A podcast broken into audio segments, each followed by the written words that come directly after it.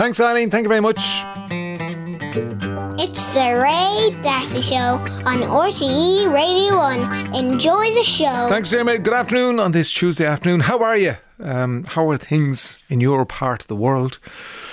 Um, we'll have Gerry Murphy on again before four o'clock to give us an update, and we'll be going down to the Dingle Peninsula uh, to Sean Mac An tSithigh, and Siofra Mulqueen is in Clare. And of course, Cork and Kerry, as you heard in the news, are still under a red warning um, from Met Éireann and Clare, as in from four o'clock, is status red.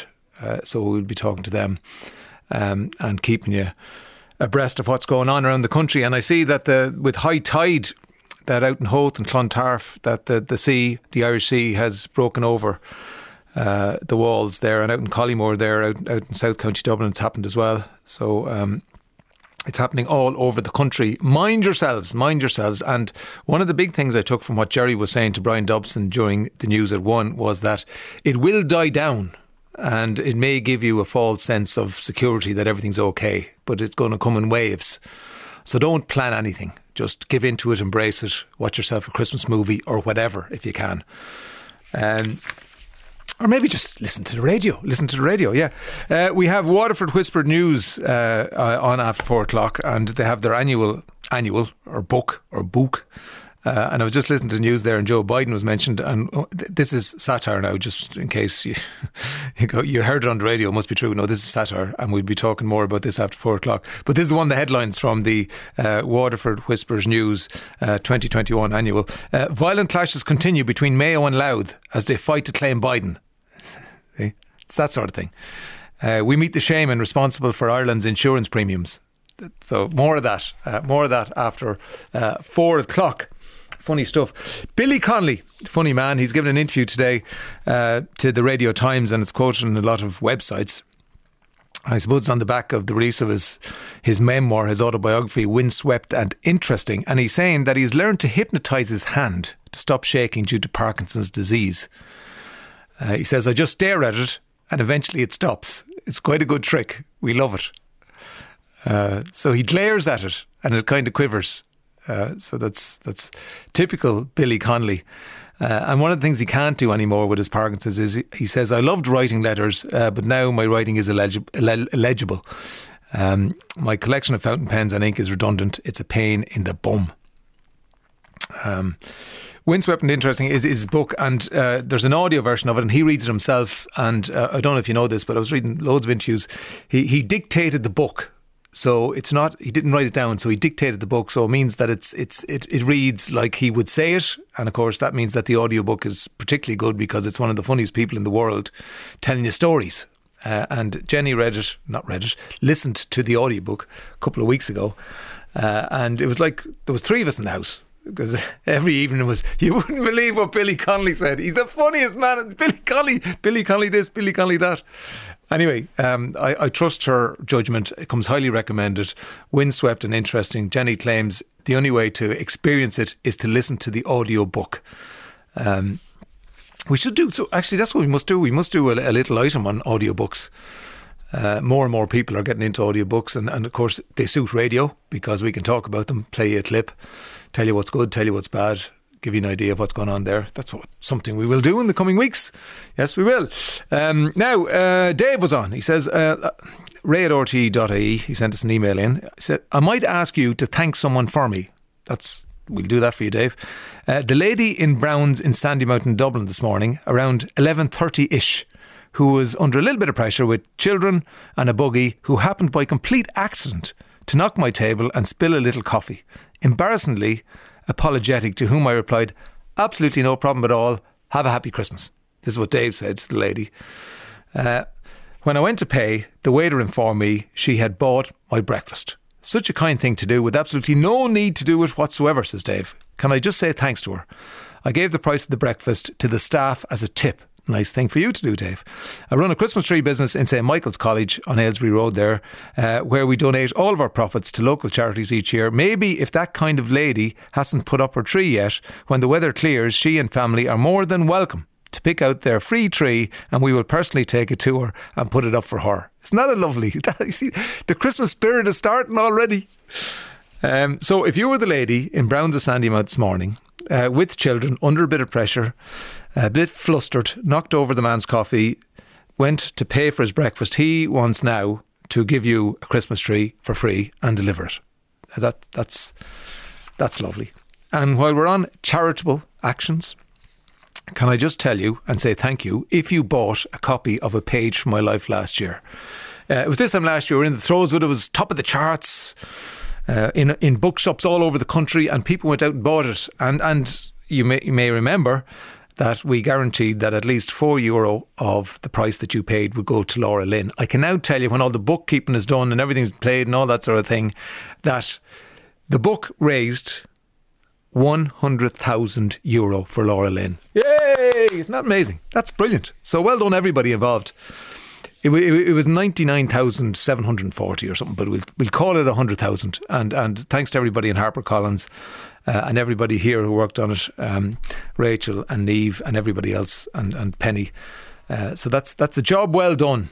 Um, and I think we, we might come back to it next year because it needed a break for a year. We might come back to it next year. So that's that. Uh, we'll keep it going this in this sort of vein. I'll just remind you about our uh, big Christmas thank you. Um, it's on again this year. We've been doing it for years. Uh, so we ask you to nominate somebody in your life who you want to say a big thank you to and a big public thank you to. Uh, so, for example, I reminded you of these yesterday. Last year, Joan thanked Deirdre for looking after her mum in her nursing home. Sally nominated her sister in law, Anna, who was her knight in shining armour, bringing meals every day when they didn't have a kitchen. And 15 year old Grania, who surprised her mum, uh, Marie, uh, who's an ICU nurse who was looking after a family of six while looking after patients as well. So we want to do it again. So here's what you have to do uh, nominate somebody, um, write us an email to uh, thank you at rte.ie. Give us as much information about the person um, and why you want to nominate them. And it might be something they did particular to this year. It could be something they've been doing all their life. It could be a member of your family, a friend, a neighbour. It could be somebody in the community. You know, you know, whatever, whatever. You know the idea by now. Uh, and then when we get them in, we go through them and then we pick out um, a number and we'll do it next week. We get you on the phone, we say hello, don't give your name, um, and then you have helped us to make sure that the person that you've nominated is on the other end of a phone line.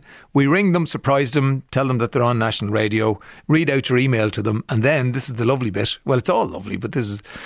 Uh, this is sort of the, the, the, cherry on the cake, so to speak. Uh, our friends in SuperValu, uh, who want to help share the magic this Christmas, have given us a wonderful cash pot that we can delve into and arrange bespoke Christmas presents for the people that you nominate. Um, and that's the way it works. So thank you at rte.ie. Thank you at rte.ie. Um, now, yeah, it's, it's, it's it was it, just to give you, and it's different everywhere. Um, and uh, this morning, Dublin was pretty shaky, and then it's it's okay. But we're told that later on this evening it's coming back to Dublin, and then poor Cork and Kerry are getting battered, and Donegal and Clare are going to get it later on, um, and then the Midlands seemingly are the the tail end of Barra are going to get Midlands. So everybody, everybody's getting a bit, and it's it's one of those things that's taken 24 hours, and they told us that right from the start yesterday that it wasn't going to come and go in a few hours. Uh, and that's why we have to remain vigilant at all times. But we see there that um, uh, somebody saying that you know pets you have to keep in mind that pets don't like being out in wind and rain either. They get scared. And there's a lovely picture doing the rounds there. Laura Wall Carroll put it up on, on Twitter uh, of a person outside with their lurcher. Looks like a lurcher, it could be a greyhound, uh, with an umbrella over their dog. Now that's dedication. That That's love. Unconditional love. Yeah, that's nice. Um, 5 on 551 RT.ie. Uh, our local news agents in Belgard Tallaght sent a WhatsApp message around to all the neighbours saying anyone who needs anything delivered today, just give us a call. Stay safe, guys. It's wild out there, says 18. And I'd watch a, a Christmas movie if I had electricity. I see 59,000 people were without electricity. Yes, I'm 70 and not good with technology, says Francis. And as one of the runners up in a page of my life, so thrilled with the amount raised. 100,000 is amazing, says Susan Carey in Kells. It is. How are you, Susan? Good to, it's good to hear from you again. Uh, now, uh, will I tell you about our quiz? Yes, something you might want to do if you're staying in today. Bit of entertainment. It's reeling in the ears, and we've got together bits of songs, news reports, TV shows, and movies. And we're looking for two people to come on and answer three questions each on what they hear. Um, so if you go for a short clip, you get two points. Go for a longer clip, it's easier. You get one point for that.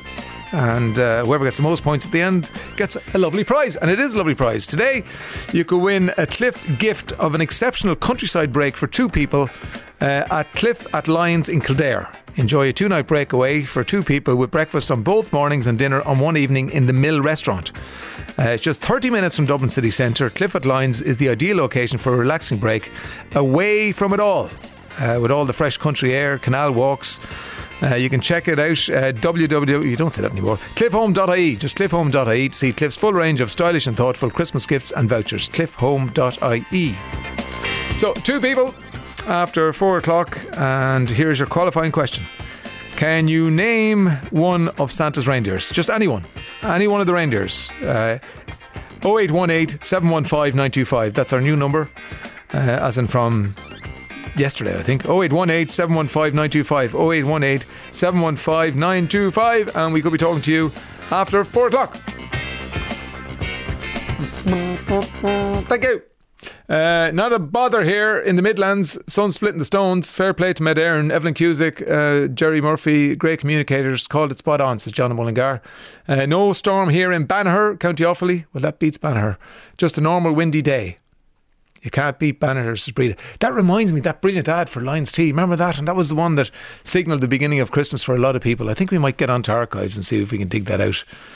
Um, what was it? it was the line about the grandfather bought him a train or something like that, and, and he was saying, you know, that's Santa, leave the rest to me, or something like that. Anyway, lovely, beautiful, evocative um, ad for Lyons Tea, um, which yeah, we definitely get that out and, and we'll play it for you before the end of the programme.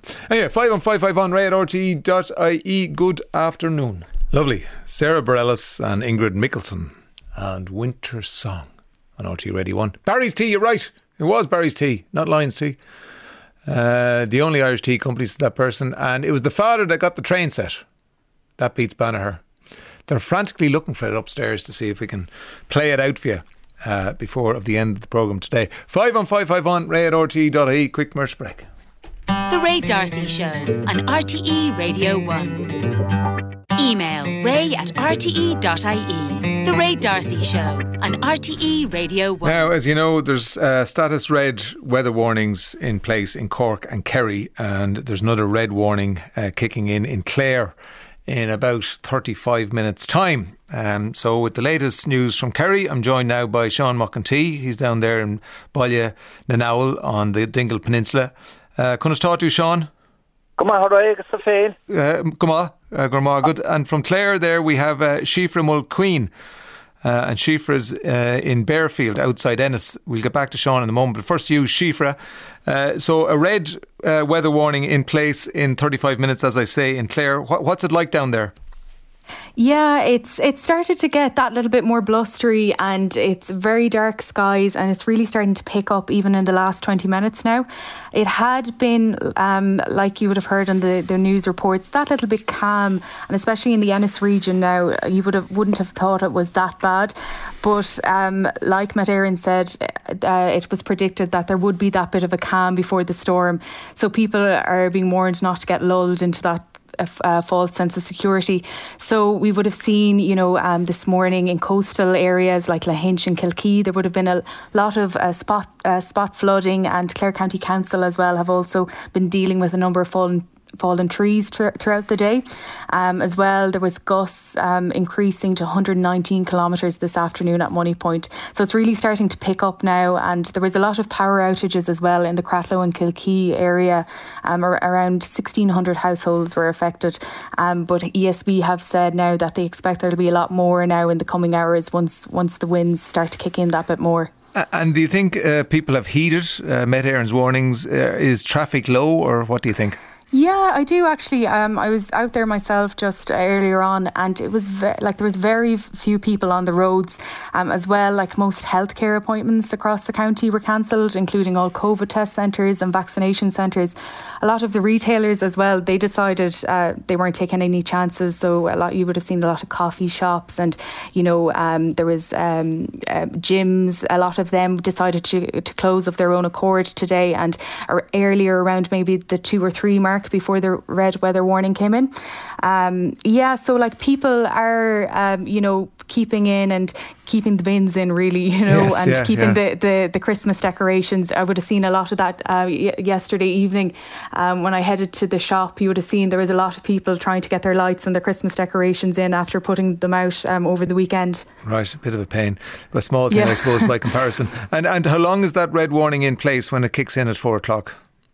It's he- it's heading straight into into I think it's about one o'clock in Right. the morning. Yeah, so it it is quite um, you know i- you know they're expecting that it will really peak around five or six six this evening. But like I was speaking to Lahinch Hotelier, where you know you would see a lot of the storm damage other years, um, Michael Vaughan, and he was saying that.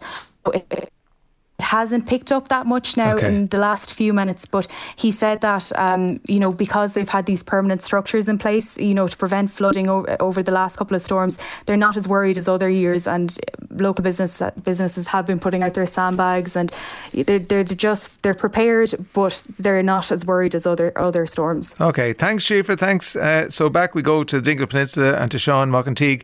Uh, Sean, you're Ballion and Owl, you're right out there, uh, nearly in the Atlantic Ocean. We are. The, we're out here, the most westerly point in Europe, right next Parish Americas, they say, and it's it's rough enough here. Um, I, I, I'm filming here, uh, looking out at the sea in Ballingow, and I, I jumped into the car for a bit of shelter, Yeah. and it's like sitting on top of an elephant. The car is rocking side to side, and the rain, the rain is lashing the windows here. But of course, people are well accustomed to storms here, out here in the tip of the peninsula. The southwesterlies bring the first licking of storms to this country, and we, we bear the brunt of it normally. But the sustained nature of this one, uh, as was forecast la- last night, was a matter of concern for people. And we have had very strong gusts of up to 130 kilometres an hour here today. In Dingle, you'll see the boats are all in, they're all tied up. You have a 10 metre swell out there. Um, when I was back around Dunquin uh, an hour ago, there were dramatic waves crashing in over the cliffs and rocks there um, with with the, with the Blasket Islands in in the distance. Although they were only there for about five minutes, they disappeared again in the rain. Um, high tide, of course, brings a worry later on this evening around seven o'clock. Low-lying areas, places like Cromane and Rossbeigh, which have experienced flooding in the past. Um, the storm surge could bring a higher tide than normal there, which could pro- prove difficult for people below there. Um, And I know, I know that Coumeenoole is popular with surfers there. It Um, is, and actually, we, we I was speaking to a guard in Dingle there uh, a while ago, and they had a report. Uh, a concerned member of the public uh, um, called in with a report that there were surfers in the water down in Brandon Bay. Right. But thankfully, the latest I heard was they had left the the water quite soon after that. And of course, the the the the, the, the They saw authorities are advising people to stay Yeah. back from the sea and from cliffs and that. Lots of people have lost slates from their roofs back here. I, I, I, I saw two here in in the parish I'm in at the moment, two houses that had lost sla- slates. And uh, I was inside with a a, a, a, a man there in Corroy, Sean O'Keen, and his house was rattling with the wind. He said this morning. He said it was the worst wind he'd experienced since um, about 50 years ago when the tower, the old World War One lookout tower over Ballaghaw, uh, was ha- part of it was knocked. So it's, it's quite severe here at the moment. was he afraid? Uh, he wasn't. No. As I say, Peter, well, well. You're well used to it, yes, yes. Well used to getting rattled by winds back here. Yeah. Um, And what does Sean standing- affect standing out in it- a bit more? Can I ask you, standing out in it there with your with your arms outstretched, what does it feel? Do you, do- could you? I, I tell you, if you wouldn't be outstretching your arms. I'm wearing oilskins now, and the, the wind that it tends to gather the wind, so you, you, you try to keep yourself nice and tidy and Right. tuck, tuck in under ditches and things to try and get your shots and keep the camera low on the tripod and Okay. keep trying to keep it dry. So it's, it's a bit of a challenge. Well, but, um, stay safe, Sean, and and I'm not Slán, Slán, Slán. Uh, so let's see what you're saying. No sign of any storm here in Claremorris, County Mayo. It's as calm here, not a whisper of a breeze. Must have forgotten us. Uh, great. Well, Monica, I wouldn't be too sure of it yet because uh, listening to Gerry Murphy, and we'll have him on uh, before four o'clock just to get a roundup. I think it's going to affect most places in the country, so your time will come. Um, now, quick commercial break. The Ray Darcy Show on RTE Radio 1. Text 51551. The Ray Darcy Show on RTE Radio 1. Now, John Egan, he's 31, uh, former Westmeath senior footballer. He's enjoying a new lease of life in the last few weeks thanks to an amazing act of generosity from his father in law, Ollie Young. Uh, four weeks ago, yesterday, on the 8th of November, Ollie donated a kidney to John. And both men are in our Athlone studios to tell us the story. Hello, John. How are things? Good. How are you, Ollie? Well, Brett. Uh, good to talk to you. Uh, an amazing story. Um, Ollie, you're some man for one man, and uh, uh, just uh, just amazing what you did. So, so let's get a bit of background, John, f- from you first. So, Yeah. uh, what age were you when you knew you had something up with your kidney? Um, I was 15 when I found out that I had some sort of kidney issue anyway. Um, sort of dealt with it through my teens and early 20s and into my mid 20s, but it was probably only when I was 28 I was told or figured out that it would it was that serious to be honest with you and that it would have resulted in dialysis and a kidney transplant so uh, as far as I was aware it was just a kidney issue up until up until then But but you were more than living with it. You were you were playing county football at all levels. yeah, I was. I suppose there was nothing going to. In I suppose there was nothing going to stop me playing county football. I suppose when you're playing football and you decide that you want to concentrate on on Gaelic, all you want to do is play with your county. Yeah. So I suppose I did have sort of some symptoms and a couple of issues throughout the years because of the kidneys. But look, at I I did get a, a decent stint playing at Westmeath, so I'm delighted with that as well. Uh, what's your club? At Lone J, yeah. Right, and, and it was in the prep for a season that you discovered that your kidney function was way below what it should be.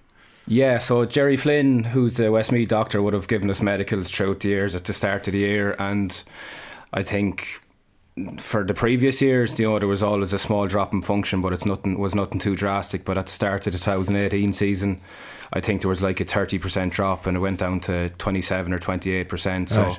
decided to look a lot more into it and put me in front of a specialist in Tullamore. And then throughout that season, there was a, a sort of serious de- deterioration in my health and my energy levels, and then going back on medications as well, which which affected everything, you know. And what else? So low energy levels. What else were you seeing? Um, trouble sleeping. Um, there's this thing that a lot of kidney patients seem to get called restless legs. It's you tend to get it when you're trying to sleep, but your legs feel like they're they're running a marathon, you know, and you can't you can't settle. I was picking up gout, which is extremely painful, and then just serious issues with cramping as well. So any sort of muscle in my body could could get a cramp after any type of exercise, you know. Okay. And when you were talking to the experts, the consultants, were they saying that dialysis was on the cards, and did they say that you, ultimately you will need a transplant? Yeah, that was it really. I suppose when I start getting the test done and they start getting the kidney function and the various levels, um, it was just a case of going on to medication, see if they can hold it for as long as possible. Because obviously you want to, they want you to be kept off dialysis for as long as possible because it affects your daily living. But um, yeah, it was sort of told to me in 2018 that at some stage in between three to five years you're going to be expected to, Okay. to get a transplant. Yeah. Now let's establish the relationship between you and Ollie. Uh, so you met Tracy. Yeah. You were in transition year, and I she was, was yeah. in fifth year, so slightly older than you. Yeah, she is a slightly older. Yeah. that was important at the time. Doesn't really matter now, I suppose. I no, it's still important. Is it right? Yeah, yeah. Uh, and, and Tracy's mum is Dinah. It- That's correct. Yeah. And, and not long after you met Tracy, Dinah met Ollie. Is that the way it went? Ollie, Yep, that's it. Yeah, 16 years ago. Right. I confirmed the timing with John today. did you? right, because dates are important, Ollie. Yeah, yeah, yeah. they are, right.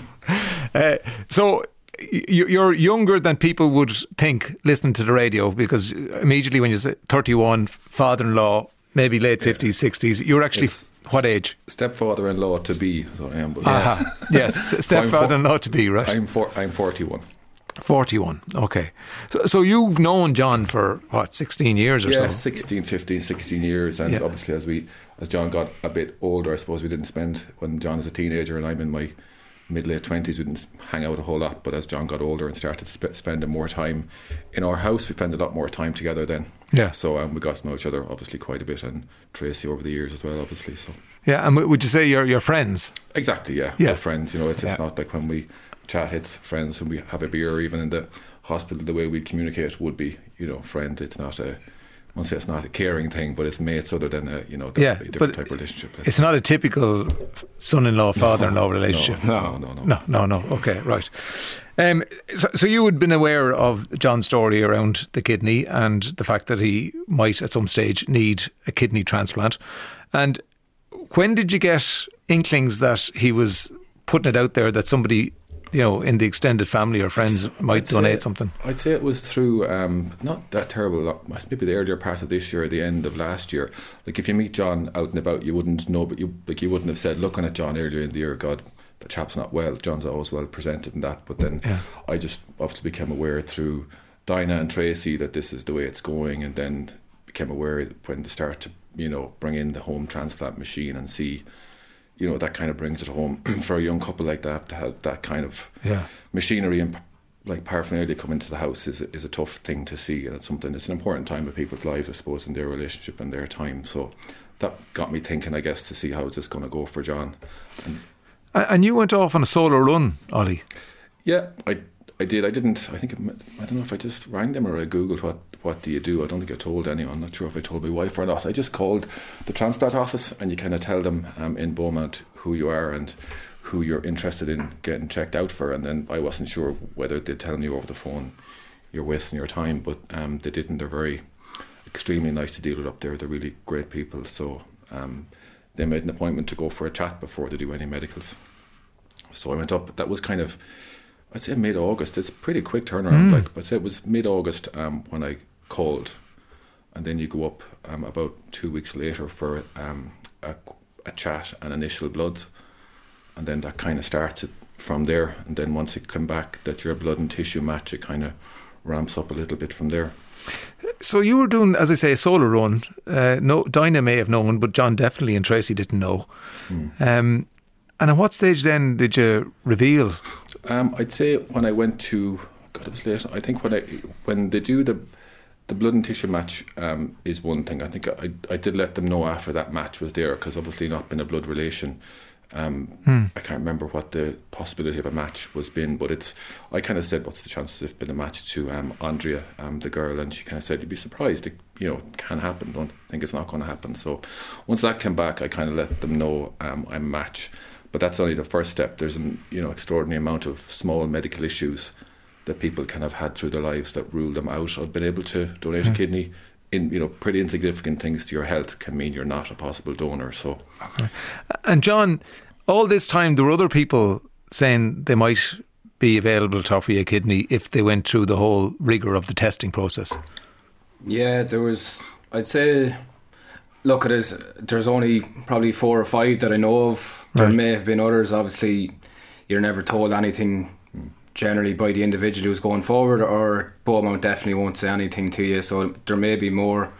Um, I think there was there was a fair few, or out of that group that were rejected just at the at the initial call to Beaumont for whatever reason. You know that wouldn't be explained to me. And then there was I suppose my godfather Jimmy as well, who I have to thank for making the call as well. He at least got to a different stage with bloods, but unfortunately it turned out that there was a, there was an issue in the blood, so he couldn't go forward. But up stepped Ollie anyway. I know it's glib to say it, but the, you know it's the thought that counts. These people were willing to, you know, offer Yeah. up a kidney for you. Yeah, Uh, no, it's unbelievable. And yeah. obviously, Ollie's done the job. Um, Yes, But. I suppose for everyone who even made the call, there's some people that I know of, and there's maybe there's people that I don't know of. But you know, I'll never be able to tell them how much I appreciate it. You know, even just making that call. Yeah, I, I'm interested to know, to know what's going on in your head because it's impossible. uh, Like you can imagine what's going through their heads, but but you're the recipient, but that they are giving you a kidney. They're giving you a part of their body. I'm I'm always fascinated by this and amazed. Uh, what were you thinking about the people who were coming forward and eventually Ollie? It's hard to put into words really you know it's it's it's very surreal you know because I'm in a bubble of where I'm, I'm feeling unwell and I have these issues but then just to have Ollie like I'll never forget the day Ollie called me and said that he was just a match like the weight off my shoulders was absolutely unbelievable you know. Um, I suppose for the last for the eight months or nine months previous when I was on dialysis you know every time your phone rings you're just praying that it's a call from Beaumont that unfortunately there's a deceased donor there waiting for you or whatever hmm. but it's it, it's hard to put into words all of it, you know. And when that call came from Ollie, you'd had a particularly bad week. Yeah, so I was struggling with the dialysis. For anyone who's on dialysis and you're hooked up to a machine, it affects your sleep. You know, it affects your your life really in general. It's great for keeping your kidney function good, but um, it affects you in other ways. And just the machine was breaking down in the middle of the night and was causing me to be up for two or three hours doing different forms of dialysis. So I was really at the end of my tether with dialysis that week, but on, thank God on the Friday afternoon it ended very positively with the call from Ollie. What, what do you remember about that call, Ollie? I know he didn't answer the first time I called. Right. I think he knew he was I was half asleep. expecting. he was half expecting a call, I'd say, and um, yeah, I just and I was just off the phone to Beaumont. Um, I called, I called Dinah first, and maybe she had a missed call from me too. Anyway, I said I'd give John a call straight away and just um, let him know, like I said, because I knew it would have been on his mind and probably wanted to get it off my mind too, or you know, out to somebody else. So um, yeah, that was it. It wasn't a terribly long call, obviously. You know, it was. It's probably such a big deal. It's hard to talk about it for long when you're on the call with someone. Then I got obviously text after from Tracy straight away to what it means to them and stuff. So you know, it's a it's a big thing for them, obviously. Well, it's a big thing for everybody involved. Uh, and what is interesting, I think, will be interesting for people is to know that the two teams are completely separate. As in the team who are dealing with you to take your kidney out and the team, the transplant team, they're completely separate. Yeah, to the people who deal with um, so my team say Andrea, my liaison officer, um, the liaison nurse um, is separate. My you know obviously they communicate towards the Yeah, of course, they're in yeah, touch, yeah, but through the way you know I'd ask um, you know will someone let John know this? And they'll say no that's completely up to you. If you want to let John know it's up to you but we don't. We keep that like separate which is good for I guess anyone thinking of doing what I've done. You know there's opportunities to go to go through the process and see how you feel about it without feeling you're committed. You know there is lots of um, options along the way where you're giving a where you're given a, a pass if you're if you don't feel you're able for it and they give you lots of that opportunity it's not a pressurized process at all So they're, they're, they're not constantly, but they're occasionally asking you, are you sure this is what you want to do? There's no problem if you don't want to do it. Yeah, um, more than occasion, like frequently, because I think Right. it's probably a big part of it. They don't want to, they don't, you know, they don't downplay the significance of the operation, but they Yeah. do give you all the stats and bits and pieces that that give me more than enough confidence to think it wouldn't have any um, impact on me. And was there any stage along the way where you thought, uh, maybe, maybe not? No, no, No. there wasn't. No, you know, and it's something. Don't want to burst John's bubble, but like I've got a lot of, I've got a wide extended family and kind of group of friends that would that I would do the same for. I can't do it now, but you know, it's Hmm. No. just because it's it's something I've got good confidence in my health and my healing and all that good stuff. So it's something that didn't really, um, something I didn't think about for long at all. Okay. Really. So, so John, um, Ollie was given two dates, uh, Yeah. one in December and the 8th of November. Uh, and this was in October, was it? When he went? Yeah, October. Yeah, Yeah. I'd say early October. Right. So it was, as you said earlier on, happening at pace. Yeah, no, it was it was unbelievable to be honest. Um, I was ready to rock. You know, when Ollie sort of gave the, the go ahead um, that he was a match and that he was hundred percent on for it. You know, whatever Ollie wanted, um, I was happy with. But it just turned out that November eighth suited Ollie, and you know, I was just ready to. At that stage, I was ready to jump at any opportunity to to do to have the transplant. You know, so it was great the way it worked out. I know there was some dates in December and looking at the way things are now, who knows what would have happened if we pushed it out to this month. So, Yeah. yeah, um, yeah I was delighted. So uh, Sunday, four weeks ago, uh, you went up to Beaumont and then you were prepped yesterday morning, four weeks ago. Yeah, that's it. Yeah, And where are ye uh, with respect to each other in the hospital?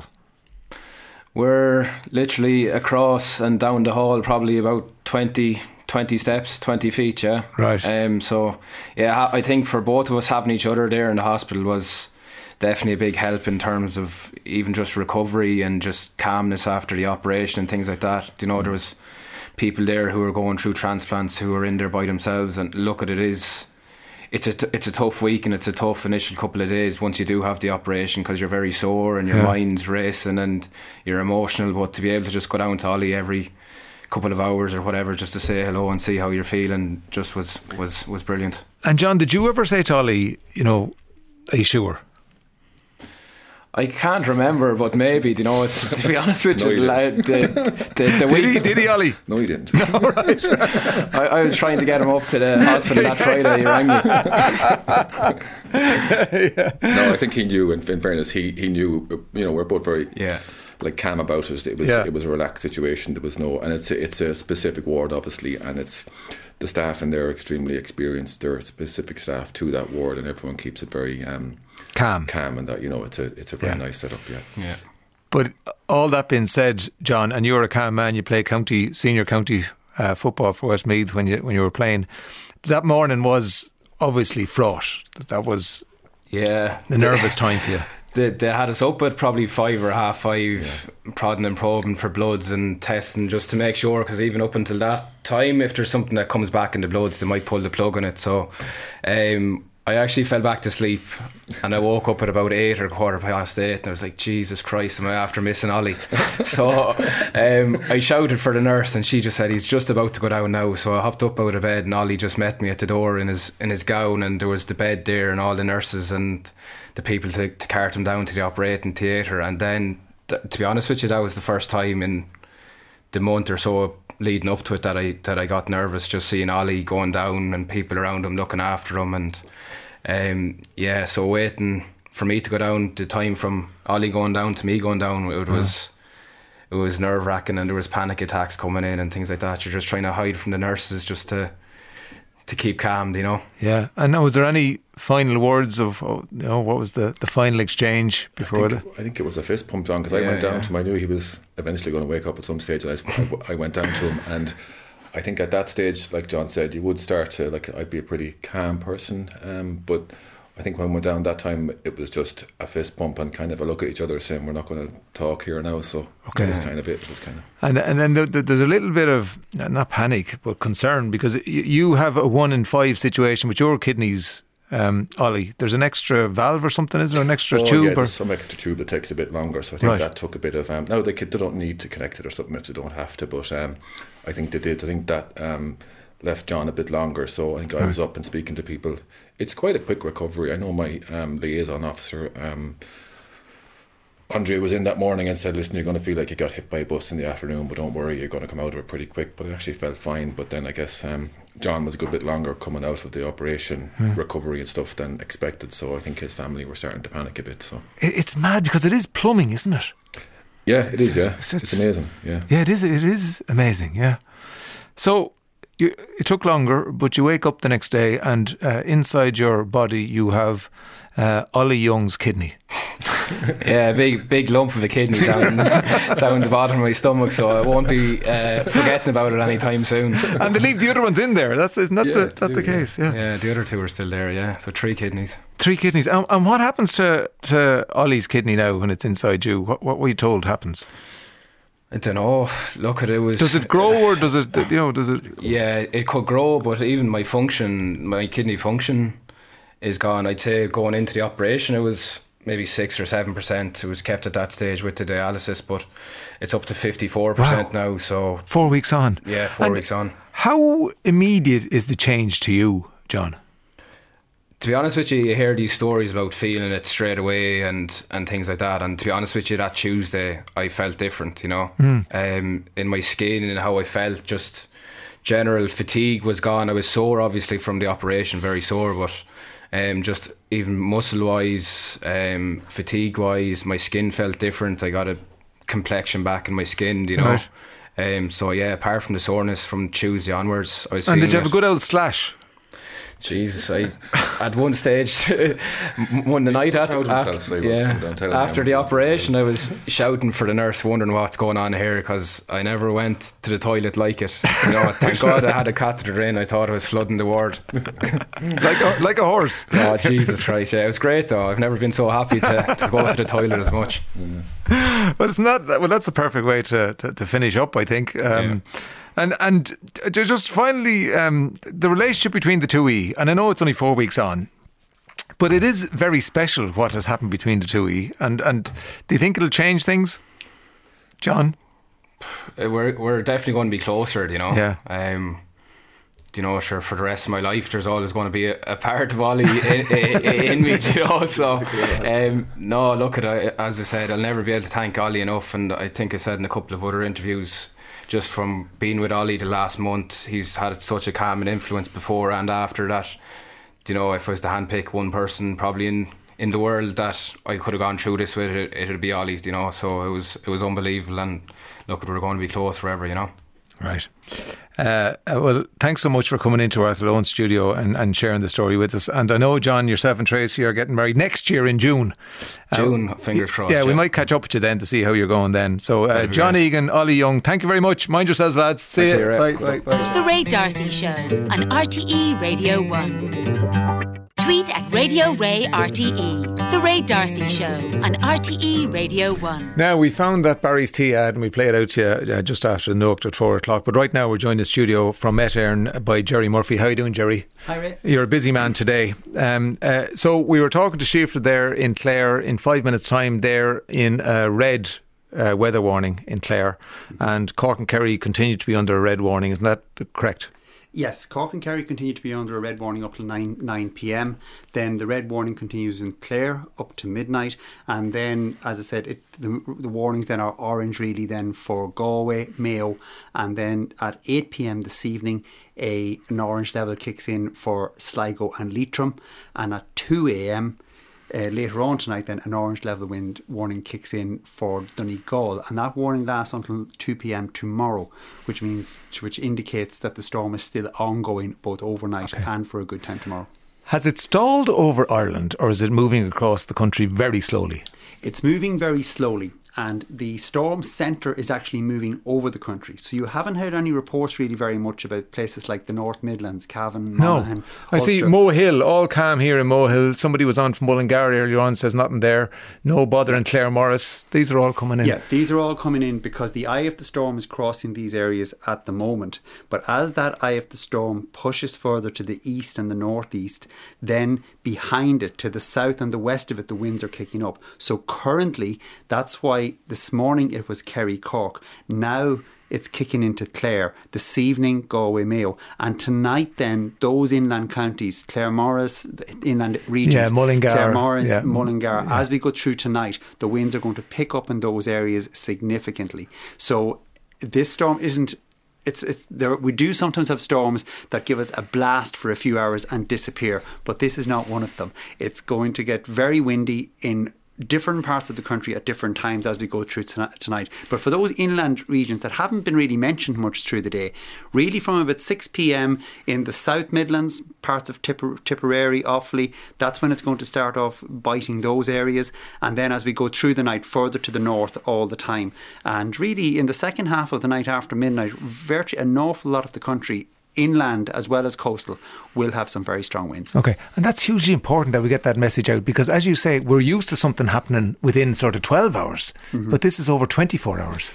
Yes, it is. And one thing that we've been emphasising all day is to check the website and check the warnings because sometimes you get a, a blanket warning and the winds will come and go. But in this instance, the timing of those warnings are very important because they kick in at different times by virtue of the slow moving nature of the storm. So, as I said, for the rest of this afternoon, Kerry and Cork still very much in the in the firing line. Clare kicking in at the moment. The winds increasing there and increasing in West Galway at the moment. And then this evening, as we go on up through Galway, Mayo, and then later on this evening, early tonight, Sligo, Leitrim, and then Donegal overnight. But all the while while that's happening, the inland areas, the winds, which are still at level yellow level, they, but they'll be increasing as well. Okay. So it's going to become increasingly windy over land as well. And what about the east coast? The east coast, then, at the moment, it will see the winds easing now for this evening. But then once again, they're going to increase tonight as well. So again, South Leinster first of all early tonight, but then as we move on through the night and after midnight, especially the Dublin region, Wicklow, Dublin, on up into County Meath, very strong winds there as well later on tonight and into tomorrow morning. In fact, the winds stay very strong in Dublin tomorrow morning as well. Okay, so if you haven't anchored down your trampoline in the back garden, now is a good time to do it. Um, now is a good time to do it if the warning hasn't kicked off for you. Yes. So there's a few places that you could do it, but for many parts of the country at this stage, uh, Don't go outside. Don't go Yes, outside. yeah, basically. No, I wrestled with a trampoline in bad weather before, and it's a scary, it's a scary prospect. Oh, it's a scary Yes. part. There is a, a, a picture floating around on social media of a trampoline in in I think it's in Tala. It was photographed where it's basically after flying away. And at this point, uh, in those where, where the where the warnings are orange and where the where the weather is serious at the moment, you're better off. Whatever happens at this point happens. Stay inside, and you will be safe. Okay. Uh, Gerry Murphy, thanks so much. That's Gerry from Met Éireann. And Ishtar and the Preve Skelton and Oak to the Marion Hula one. Grandma, good. Thanks very much, Marion. Um, and John Jim Fitzgibbon has been on from Athlone. That's the most beautiful interview to hear. John Egan and Ollie, uh, you've lifted the country, says Jim. Uh, perhaps John could transfer clubs to Mullingar Slashers, says that person. And imagine having to put up with your father in law taking the piss out of you, literally, for the rest of your life, because that's what the kidney does. That's its function, isn't it? In the body, it is. Um, and we are in Limerick on Cork border, and the wind and rain is horrendous here. It's been dark all day. Not looking forward to a night of this, says Claire in Limerick. Um, and we were talking there about uh, Banagher. It doesn't beat Banagher, and that brought to mind uh, the Barry's Tea ad. I thought it was the Lyons Tea, it's the Barry's Tea ad, and then we thought we'd better play it for you. And now we have the short and the long version, but uh, look, we, we've, we've time in our hands, so so here it is. Um, see what this does for you, and let us know. There's something about Christmas. There's something about it that creeps inside and finds the child in you. I was having a look around the shops to see what Santa might be bringing the boys, and there was this train set. Old style, black engine with maroon stripe, green and black carriages, all set up like. And the sound it made. Soft. Yet it cut right through all the space agey screeches in the place. And I remembered another Christmas morning, waking up, the windows frosted over with cold. You could see your breath. And the thing that woke me was that sound. And I didn't dare hope. Sliding out of bed, cold at the floor. And there it was, going round and round on the bedroom rug. I ran down, could barely speak. Mum and Dad were sitting there. What is The teapot covered in that knitted cozy and the smell of hot milky tea and Never guess what Santa brought. You'll never guess what Santa brought, I said. Well, doesn't that beat Well, Banagher? doesn't that beat Banagher, said my Train mother. set, no A less. train set, no Isn't less. Santa the smart? Isn't Santa the smart fella? Turn the moment gold with Barry's Gold Blend Tea. So last night, when I came home with the train set, Mary couldn't believe it. Martin, that's not what they She, that's not what they wanted at all, she said. Santa will bring them what they want, I said. This is from me. Put the kettle on, we'll have a cup of tea. Yeah, lovely. And Michael Cullen has been on. How are you doing, Michael? Barry's Tea train set was the work of the late and great copywriter Catherine Donnelly back in 1994. 1994. 27 years old. Uh, it was done for the Irish International Ad Agency, now known as BBDO in Dublin. The voiceover was the late Irish stage actor Peter Caffrey, uh, known for his roles in Ballykissangel and Bracken, uh, a much loved classic. And uh, call, yeah, Peter Caffrey, you're right.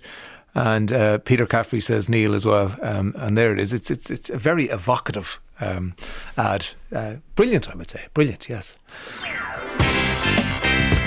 Okay, Reeling in the Ears, which we've just done a bit of. Now we're going to do more of it. We've got bits of songs, news reports, TV shows, and movies. Two people lined up to answer three questions each on our clips. Reeling in the Ears, we call it. Um, the rules you get two points for a short clip because it's a little bit more difficult, and you get one clip for an easier sh- long clip.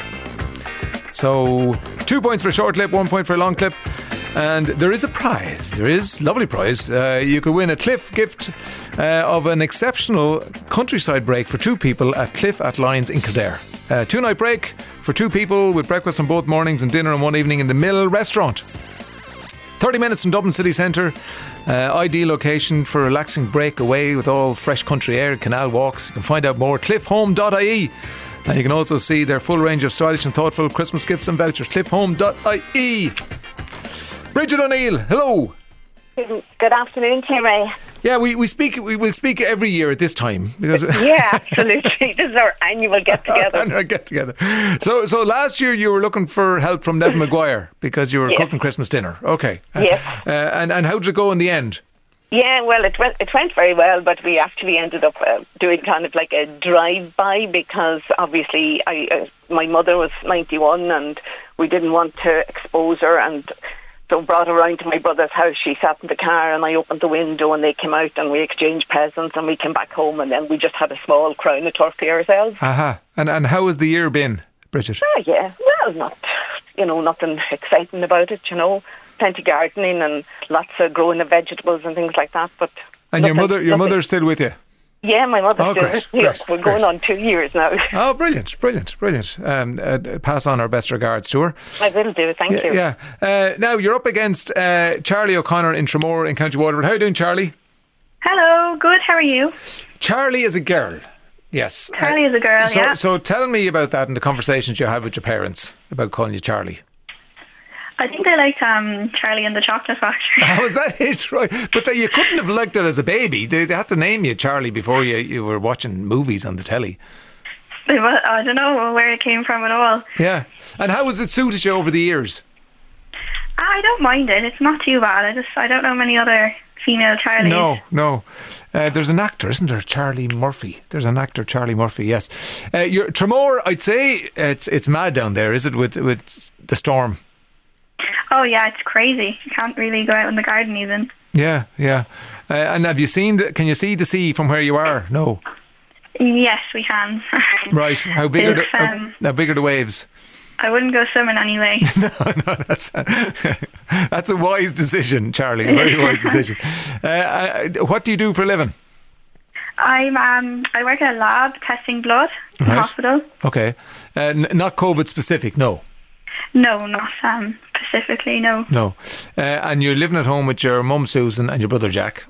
I Um, am. Yeah, And a big move in 2022, I believe, planned. hopefully. Go on. Um, hopefully, me and um, my boyfriend Jake can move out finally. Right. And that, that's the plan for, for early next year. Well, good luck with that. Yeah. Good luck with that. And good luck to you Thank both you. in the quiz. Uh, you know the rules by now. Uh, we've three clips each. If you decide to go for a short clip, you get two points. And if you go for a longer clip, which is easier, you get one point. And whoever has the most points at the end uh, is the winner. If it's a draw, we go to a tie-break situation. Okay. Good luck, Bridget. Good luck, Charlie. Here we go. Good luck, Charlie. Good luck, Bridget. Okay, uh, Bridget, the year is 2004, 17 years ago. And we start off on the big screen. So, do you want to go long or short? Uh, I will go short for the screen, Right, okay. please. This was the top animated movie, the top animated movie of 2004. Can you name it? And this is your short clip for two points. A new suit? But where the heck am I going to get a new You suit? You can't! It's impossible! The top animated movie of 2004.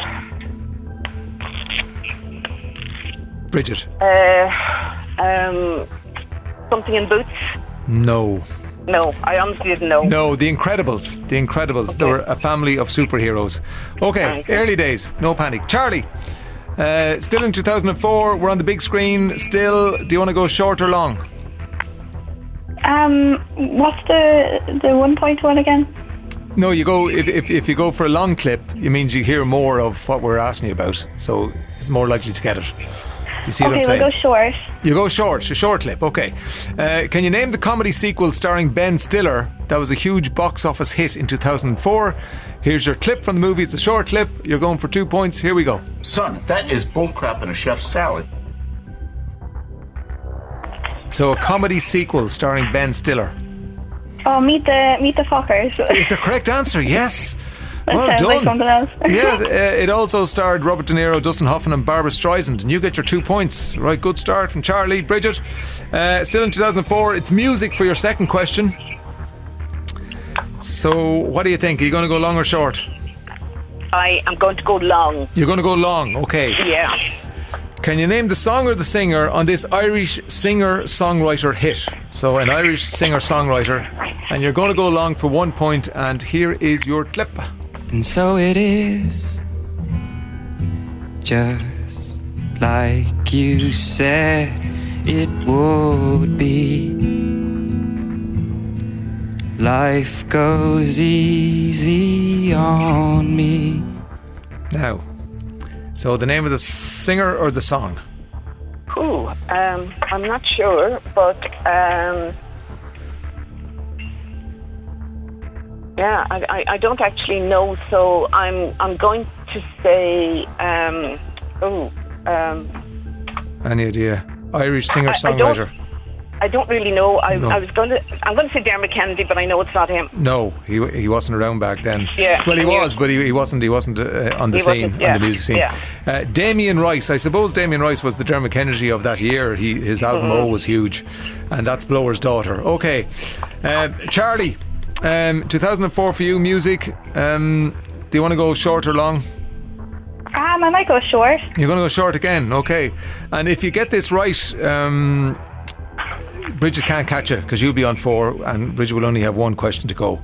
Okay, can you name the song title or the singer on this again Irish singer songwriter hit from 2004? And you're going short, and here it is for two points. Well, anyone can lose it all.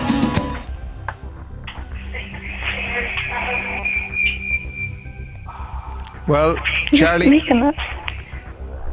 Oh my god, what's that song? no, is it coming? no, I can hear it. It's Yes. Paddy Casey. It is Paddy Casey, Saints and Sinners. It is Paddy Casey. You get two points. It was there in the recess of your brain. Bridget, um, y- just Congratulations, Charlie. yeah, Thank you, Bridget. Sorry. the, the year and the clips um, didn't didn't suit you. We're going to send you out a couple of Ray D'Arcy show mugs, Thanks very much. and and I hope you have a, a lovely Christmas. Thank you. Thanks, Bridget. Mind yourself. Take See care. you. Bye, bye, Bye-bye. bye. Uh, Bridget, or sorry, Charlie O'Connor and Tramore. Well done. Thank you. Thanks to my mom. She literally just came back and heard me. Did she? She the got that one. Yeah, well, well done, Mum, and and uh, yourself, and I don't know. It might be a fight between Jake and your mum, but uh, you and somebody else are off to Cliff at Lyons in Kildare uh, for a two-night Wow, stay. thank you. It- it's- that's, that's Susan there in the background. Cliffhome.ie, cliffhome.ie. To, you can look up there and see what's in store for you. Uh, well Thank done, you very Charlie. much. Okay, see Merry you, Susan. Bye. Merry Christmas. See you. Bye, bye, bye, bye. The Ray D'Arcy Show on RTE Radio 1. Email ray at rte.ie. Ray D'Arcy Show on RTE Radio 1. Uh, and Mary O'Neill from Athlone has been on. What a wonderful story of generosity uh, and hope. Thank you, John and Ollie, for sharing your brave journey with us, says Mary. Um, and on the weather, the wind is really bad here in South Wexford and we have no power. Um, uh, thank God for radios with batteries. That's Mary Hegarty. How are you, Mary?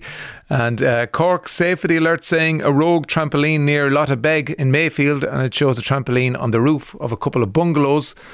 And uh, Ollie says, that's my favourite ad ever. And somebody else says, always brings a lump to my throat. So nostalgic, says that person. Yeah.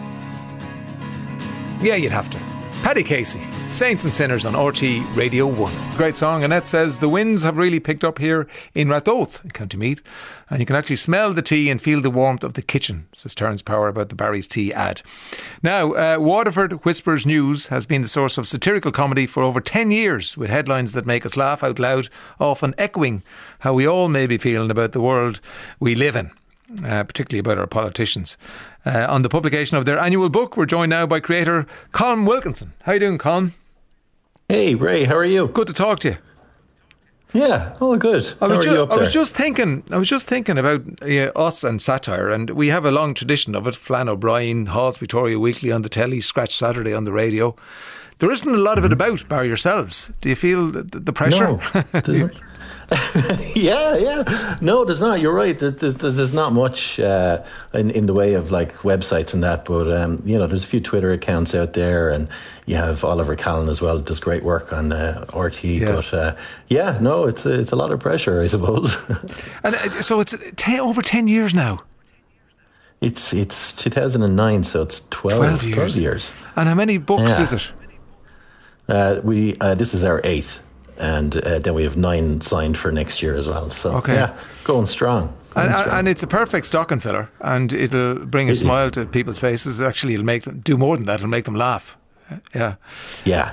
and Yeah. we're living in crazy times, as everybody knows. And and is it more difficult to lampoon and and satire things when they're a bit crazy? Well, it is. Yeah, I suppose with, with COVID and that, it's it's kind of repetitive news, isn't it? It's looping. It's Mm. it's the same thing every every two or three months. But uh, yeah, it's just making us more creative, I suppose, in in uh, you know covering that kind of news. But uh, yeah, it's tough. The last two years, uh, it's just uh, trying to keep on top of you know uh, restrictions and changes, and it's good fodder for us. But uh, yeah, There's a great, and, and I, I better remind people that this is a satirical book, that things that I might say are, are satire, they're not factual. Uh, but just in case somebody comes in and they hear me saying something like, government picks new restriction measures from raffle drum. They see that, people must feel that. You see, you say what people are thinking, but you put it you put it together brilliantly. Thank you. Yeah. Thank you. Uh, so there's three yeah. working on it. Three working on it. Three, three of us. Uh, there's myself, uh, Carl, who's in Dublin, and Jerry, who's also in Dublin. So we all work remotely. I'm based in Tramore here. Um, you can probably hear the wind beating into the window here, but uh, yeah, yeah. So we're we all kind of work from home. It's Yeah. great. So it, it's no change to us. You know, we've been working from home for for years, uh, and I actually got an office there in, in October. So everyone was moving out of offices, and I moved into one. So it's good. It's good to be out. Yeah, yeah, good to be out of the house. And tell us about Bill Bob Bodie. Um, Bill Badbody. Right, right, okay. Bill Badbody. He's he's he's uh, head of the Irish Landlord League. So he's he's uh, also our sub editor. He's a parody. He's a parody of. I suppose the most awful human being going. Uh, he's a landlord. Uh, you know, he, he Well, a lot of landlords, a lot of landlords aren't awful human beings, but I know what Oh, you're saying. not, yes, yes, no. yes. yeah, yeah. He's, he's he's he's like one of those. You know, he's a big portfolio, and he's just into making lots of money. And uh, yeah, he, he thinks nothing else about. You know, it's just all money for him. Yeah. Uh, so as well as that, and I'm going to go through some of the, my favourite headlines if you don't mind. But you also do predictions Mm-hmm. for next year. Um, uh, So uh, the Irish government say the housing crisis won't be solved overnight for the eleventh year running. Yeah, if it wasn't so sad, it'd be funny. Well, it is funny. That's the thing, isn't it? And you also go do Yeah, you, you do a tour of the counties. Is that is that new, or did you do Oh, that yeah. every year? No, we kind of do that on and off, yeah, through the books, uh, kind of guide or a guide to say Dublin and that, uh, yeah. So county guide, for instance, county knowledge, we called it. Uh, we've one there in Monaghan. We could find no facts about Monaghan that the people of that county would willingly share with us. So you know, we just do kind of funny, funny little bits in that. And uh, yeah. about my own county, County Kildare, known as Ireland's premier equine county, one in four people in Kildare, in fact, are horses. And Carlow, despite its name, the price of cars in the county remains stubbornly high. See, That's silly. Longford. Longford was formed by joining two short Fords end to end. See, they're, they're, you know, they're, they're great. I was just reading about in the office, everyone was laughing. Uh, yeah. Um, yeah. And, and this is one that hit home with us because we, we- you know we've Conor Pope on every Monday. Um, uh, Oh, yeah. Man dead for weeks was still waiting for Eir customer service to answer. That's real experience there, you know. Yeah, and that's what you did. You've you've, you've tapped into people's experience. You know, the, the, the, at home and waiting on the line, trying to get their, their telephone fixed or their broadband fixed, um, and and that seems to have struck a chord with people. Yeah, um, a lot of the stuff is observational kind of humor, you know, uh, like uh, local dose into the whiskey now, you know, uh, things like that. You know, just just things that are kind of. There's a lot of the stories they wouldn't be, say, time specific. They, Yeah. You know, as we call them, evergreen stories that you know hopefully will last for a Now, while. I can hear the wind there down in Tramore. Um, it, it's it's Yeah. battered by the wind at the best of times. So when there's a storm, it's it's, it's doubly bad. But I know that Tramore has has a, a Japanese gardens. It does have a Japanese garden, and uh, we uh, we actually have a story in the book where we have uh, the first Irish gardens opening in uh, Japan. So uh, that's some good news there. Yeah, you know, Kildare is uh, just just to let you know, just in case you get notions down there in Tramore. Kildare has Oh, the yeah? most famous Japanese garden in Ireland. You know that. Oh, really? Yes, oh, I- better than Tramore. Oh? I would Huh? say, I would say, if there was a battle, if there was a Japanese garden off, if, the, if ever there was one, I think Kildare would win. I think people will agree me on that. Uh, uh, Oh, we'll the- see. I, I love this. You'd miss Trump all the same. Study finds. Or fine study, yeah, yeah. Uh, Yeah, almost the full week passes without release of superhero movie. It does seem like that, doesn't it? Yeah.